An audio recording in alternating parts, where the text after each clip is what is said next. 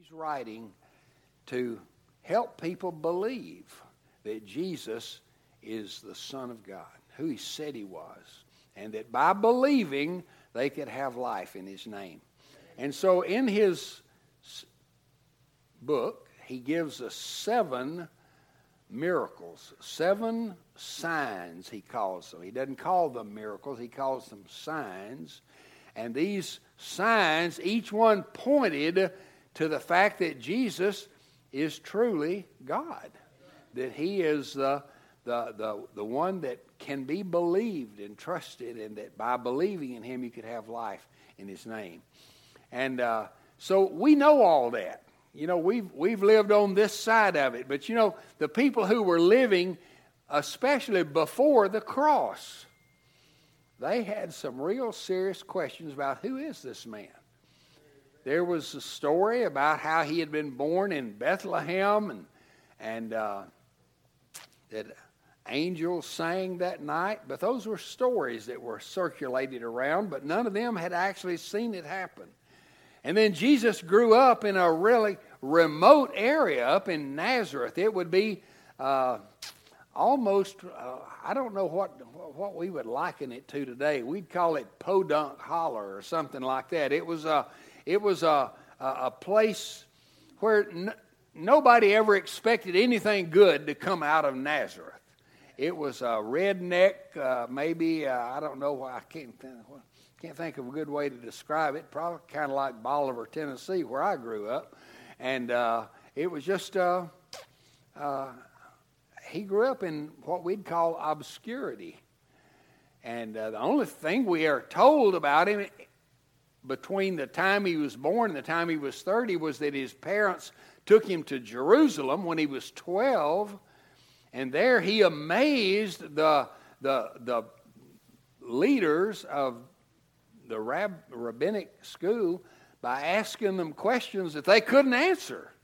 And they marveled at his wisdom. They marveled at, at uh, and were amazed. But then he went back home to Nazareth, and for the next uh, 18 years, we don't hear anything at all about him. All we're told is that he went back home and he was subject to his parents.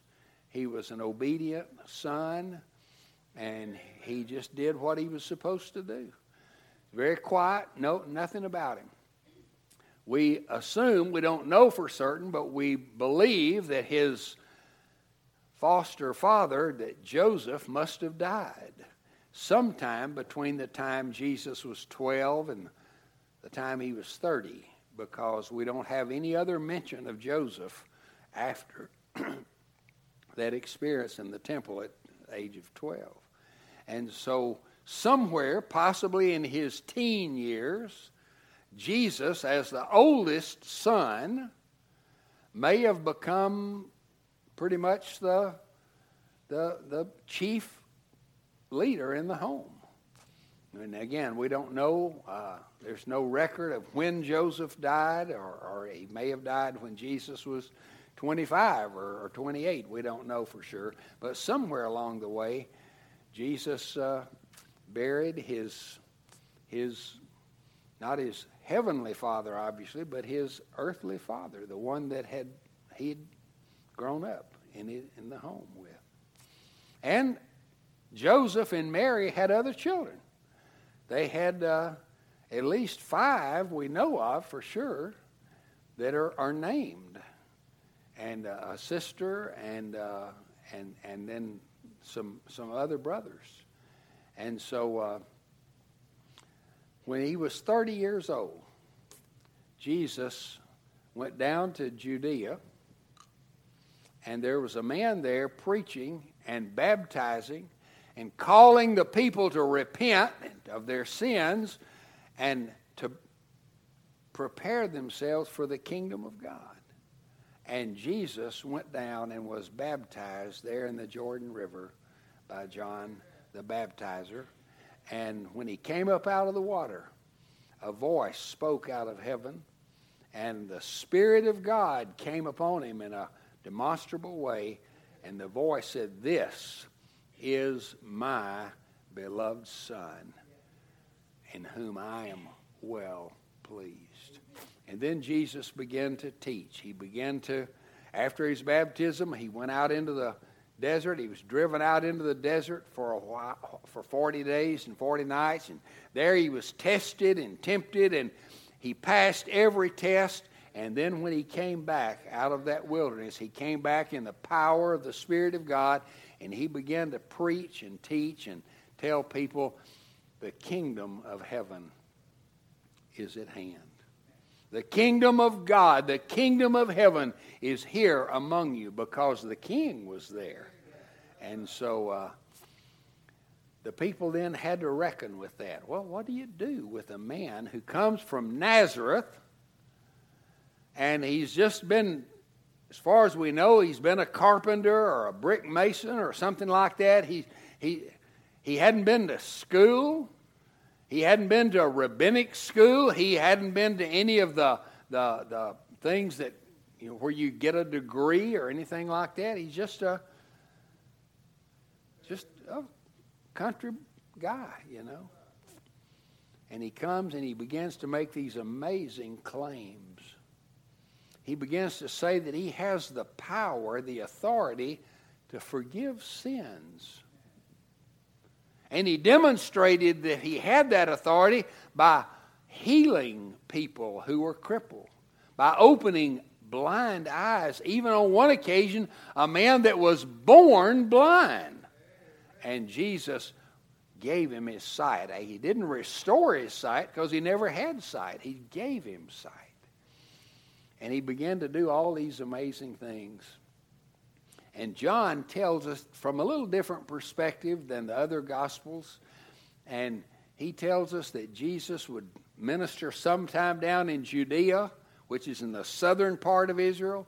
Then he would go back up into Galilee, where his hometown was. But he was rejected by the people there in his own hometown.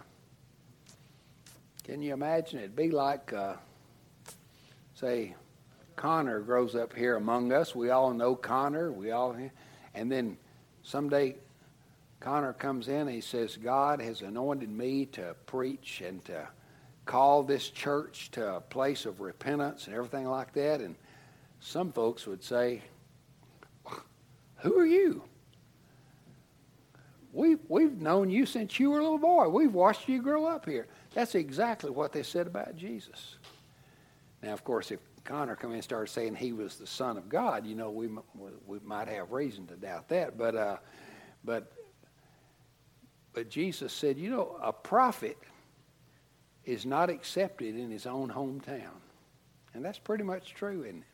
And so Jesus is up in Galilee, living up there with his mother and his brothers and his sister.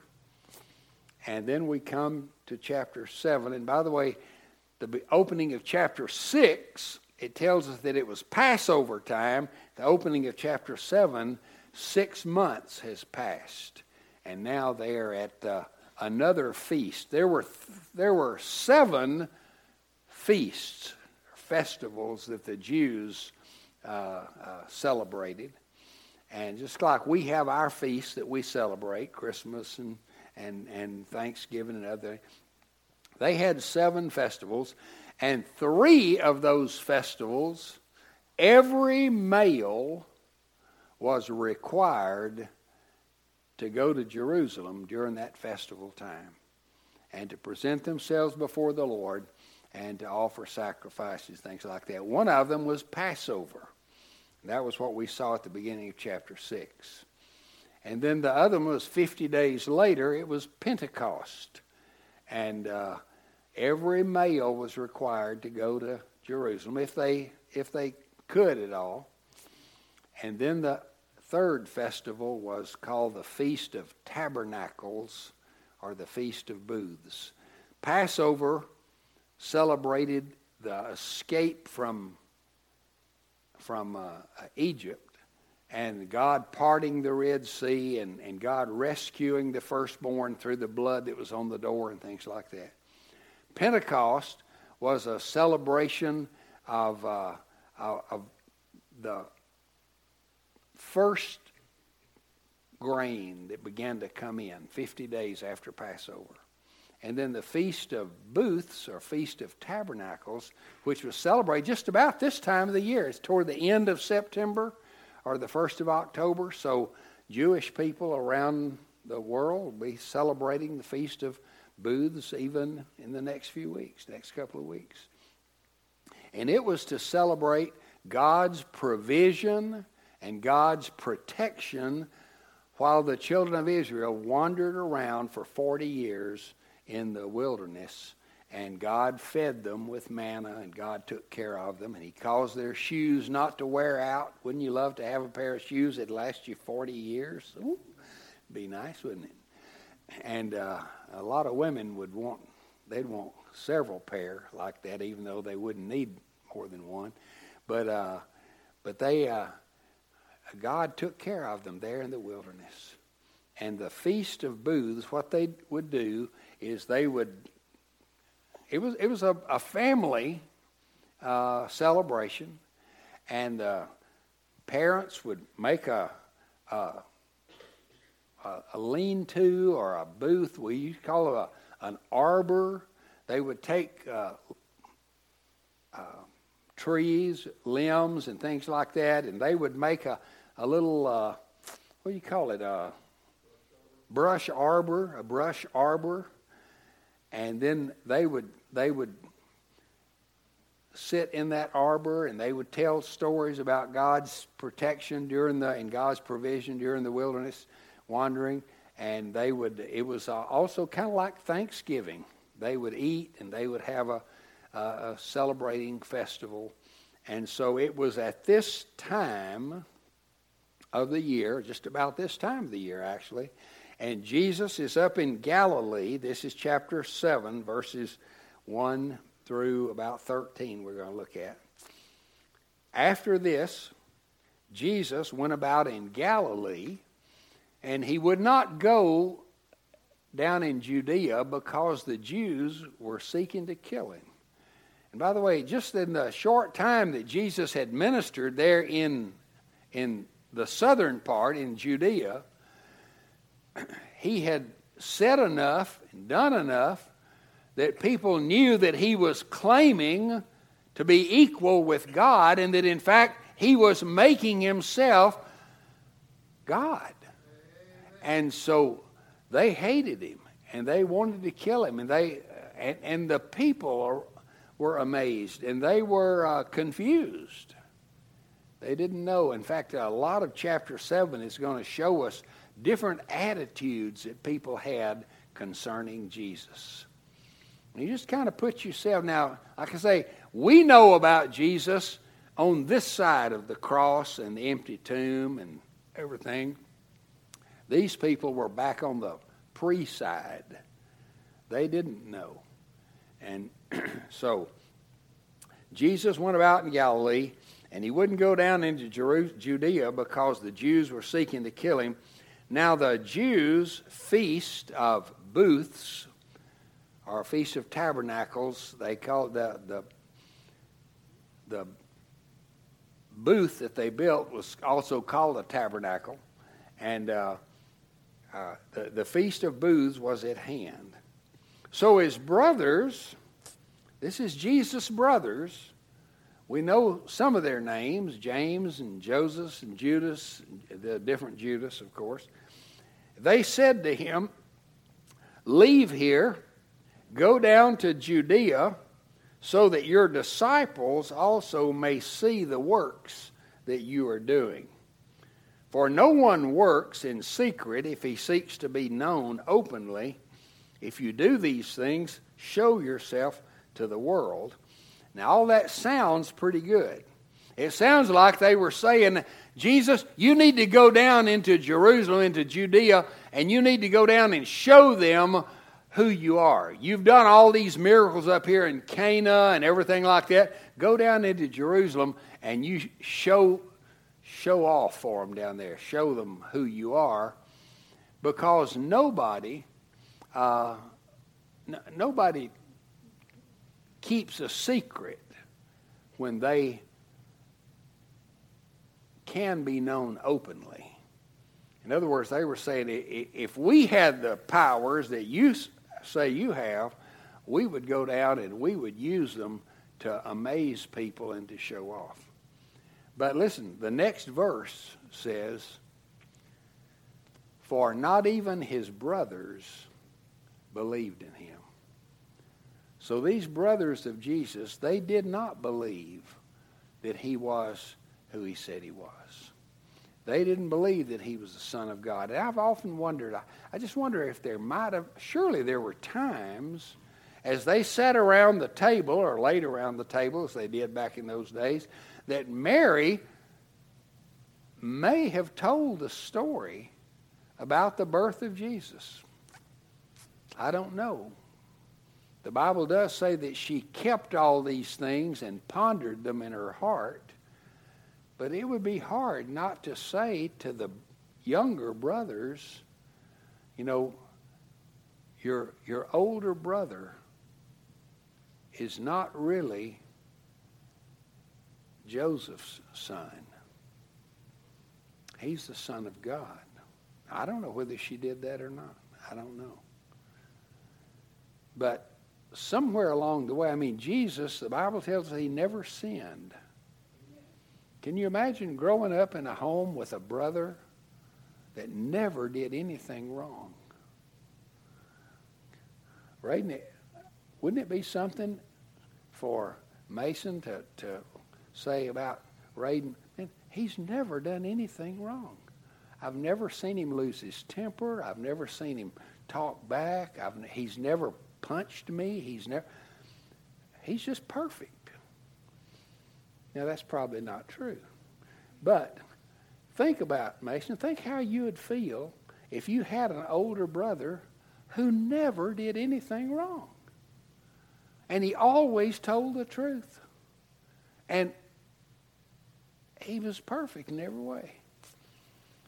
And and if you knocked over a lamp and broke it, and your mom came in, said, Who broke this lamp? And nobody says anything. And then she would turn to the one that never, never told a lie, always told the truth, and said, Who did it? Say, Well, Mason did it. And then you'd think, Man, I just wonder if that happened with Jesus a lot of times when he was when he was growing up. His younger brothers and his sister, they'd get in trouble for things that they shouldn't do. But Jesus never did anything wrong. That's, I've, I've, I've actually laid in bed at night and thought about what it would be like growing up in a home like that. And uh, what kind of pressure it might put on the. You know, we do know that in the Old Testament, Joseph, who certainly wasn't perfect, but Joseph was hated by his brothers simply because he was so loved by his father and was given preferential treatment by his father. So maybe the brothers kind of had it in for Jesus. And so they said, Why don't you go down to Jerusalem? That's where they're trying to kill you down there. Why don't you go down to Jerusalem and make yourself known, kind of show yourself to everybody because nobody has the powers that you claim to have and keeps it a secret. But Jesus said, this is interesting, Jesus said to them, My time has not yet come, but your time is always here.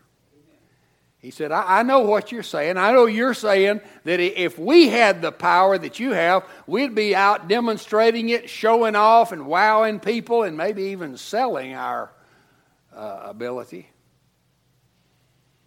He said, that's, that's the way, your time is always here. But he said, my time is not, is not yet. And by the way, the word that he uses for time there is not the word that is used often for time. It's the word that means opportunity. My, my proper time, my time of opportunity is not here yet. And then he says, The world cannot hate you, but it hates me because I testify about it that its works are evil. So the brothers probably understood what Jesus was saying. I mean, there may have been times where Jesus had testified about them that their works were evil. He may have pointed out from time to time to them and maybe even about them that what they were doing was, was evil. And he says, The world won't hate you because you're just like it. But the world hates me because I testify about it that its works are evil. And by the way, the world still hates that. You know, the favorite verse that most unbelievers have that's in the Bible is the verse that says, Judge not, lest you be judged. And they say to us as Christians, you, you shouldn't be pointing out sin. I talked to a young lady uh, a couple of years ago, and, and she said, Now, let me just say before I start the conversation, I don't want you telling me that I'm a sinner. I didn't, nobody's ever started their conversation with me like that. And I said, Well, I don't exactly know where to go from here because the Bible says that I'm a sinner and that you're a sinner and that all of us have sinned and come short of the glory of God. And she said, Well, I don't want you telling me that I'm a sinner. She said, That makes me really mad. And I just thought, Well, I'm about to make you even madder, probably. But the truth is, people hated Jesus because he testified, he declared, he showed that people's actions and attitudes and even thoughts and motives came out of a sinful heart. And people don't like that. His brothers didn't like it. They didn't believe in him, and other people didn't like it. And so he said, You go up to the feast. I'm not going up to this feast, for my time has not yet fully come. Now, some people have, have said, well, Jesus didn't tell the truth here because later he did go up to the feast. But he didn't say he wasn't going to the feast at all. He said, I'm not going at this time. And so his brothers went on to the feast. And then after saying this, he remained in Galilee. But after his brothers had gone up to the feast, then he also went up, but not publicly, but he went in private. And the Jews were looking for him at the feast. They expected him to come because he was a male over 30 years of age, and, uh, and so he should have been there. And the Jews were looking for him, and they said, Where is he? And there was much muttering about him among the people. And some said, He's a good man. Others said, No, he's leading the people astray. Yet for fear of the Jews, no one spoke openly about him. I guess the emphasis that came to me as I read this is that Jesus has always stirred up conversation. Everybody has some kind of an opinion about Jesus. And I love when I'm talking to people, whether they're Muslim or, or, or Jewish or, or, or atheist or whatever, I love to come to the place and just say, what do you think of Jesus? Who is Jesus? What do you think of him? And it's amazing to get some of these things. Some people say, well, I think he was a good man. Some say, I, I think he was a prophet. Even most of the Muslims would say he was a, a prophet.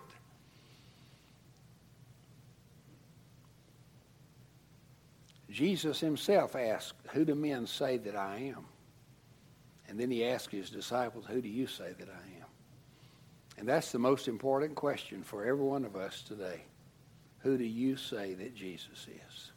Who is Jesus? You say, Well, I, think he was a good man. Well, he did a lot of good things, that's for sure. and he demonstrated goodness in a lot of ways. But if he was just a good man, he was a good man who claimed to be God.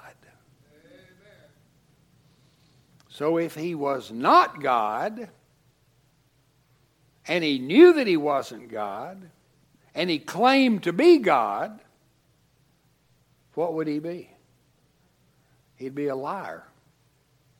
He would be saying something that he knew wasn't true. If he claimed to be God, and he thought he was God, but he wasn't God, what would he be? He'd be crazy, wouldn't he? Yeah. I used to work in a mental hospital back in Bolivar, Tennessee. And there were some people in that hospital who thought they were Jesus Christ. They would tell me that I, am Jesus. And I always ask if I could see their hands. And they'd show me their hands. I said, Where are the nail prints? And that drove them crazy and uh, they didn't know what how to answer that. But I think it was C.S. Lewis who put it this way that Jesus was either a liar or a lunatic or he was the Lord. If a man claims to be God and he knows he's not God, he's a liar. If he claims to be God and he's not God, but he thinks he's God, then he's a lunatic. But if he claims to be God and he is God, then he deserves our worship, our faith, and our obedience. And so Jesus went down to the feast, and we're going to see what he did later because uh, everybody there at the feast then when he did reveal himself publicly, they all had to make a decision. And we have to make a decision today. Now, here's the thing some people admired Jesus, but they didn't commit themselves to him. And there are a lot of people today who admire Jesus. They think, hey, he's a good man. And there are some people who are suspicious of Jesus and they say, well, he's leading the people astray. And then there are some people who actually said in that day they thought that he had a demon. They accused him of being demon possessed. There were some who said, well, he's a reincarnated prophet of some kind. Other people had other opinions. But John said, I've written this book so that you might believe that Jesus is the Son of God, that he is who he says he is, and that by believing you might have life in his name. And the Bible teaches that all of us, before we're saved, are under a sentence of death, but even worse than that, we actually are already dead as far as God is concerned. And our greatest need is not education, although I, I love education. Our greatest need is not good health, although I am grateful for good health. Our greatest need is life. Life. True life. And how do we get it? John said, I've written this whole book under the inspiration of the Holy Spirit so that you might believe that Jesus is the Son of God. And that by believing, you can have life. And I would say to you, this whole series of messages is designed for that same purpose that you might believe that he is the Christ, the Son of God, and that by believing you might have life in his name, that you might worship him, honor him, believe in him, and obey him. That's our purpose. Let's pray. Heavenly Father, I thank you for your clear word to us today. And I know that there are thousands, hundreds of thousands of people who know the name of Jesus and even give some kind of recognition to that name. But they don't worship him. They don't honor him as the Christ, the Son of God. They don't believe. And I pray, Father, if there's anyone even here today who would only see Jesus as a good man, a great example, a prophet, a teacher, that they might lay those things aside and say, no, he is the only source of true life. He is the Son of God. And by believing, they might have life in his name. And I pray it in Jesus' name. Amen. We're going to sing a song that says, Wherever he leads, I'll go. What do you do with someone who is God? He is Lord. You follow. You trust him. You love him. You follow him. And this song says, Wherever he leads, I'll go. Wherever he leads. As someone in Sunday school this morning said, Wherever he leads, I'll follow. Whatever he teaches, I'll swallow. I will believe it and receive it.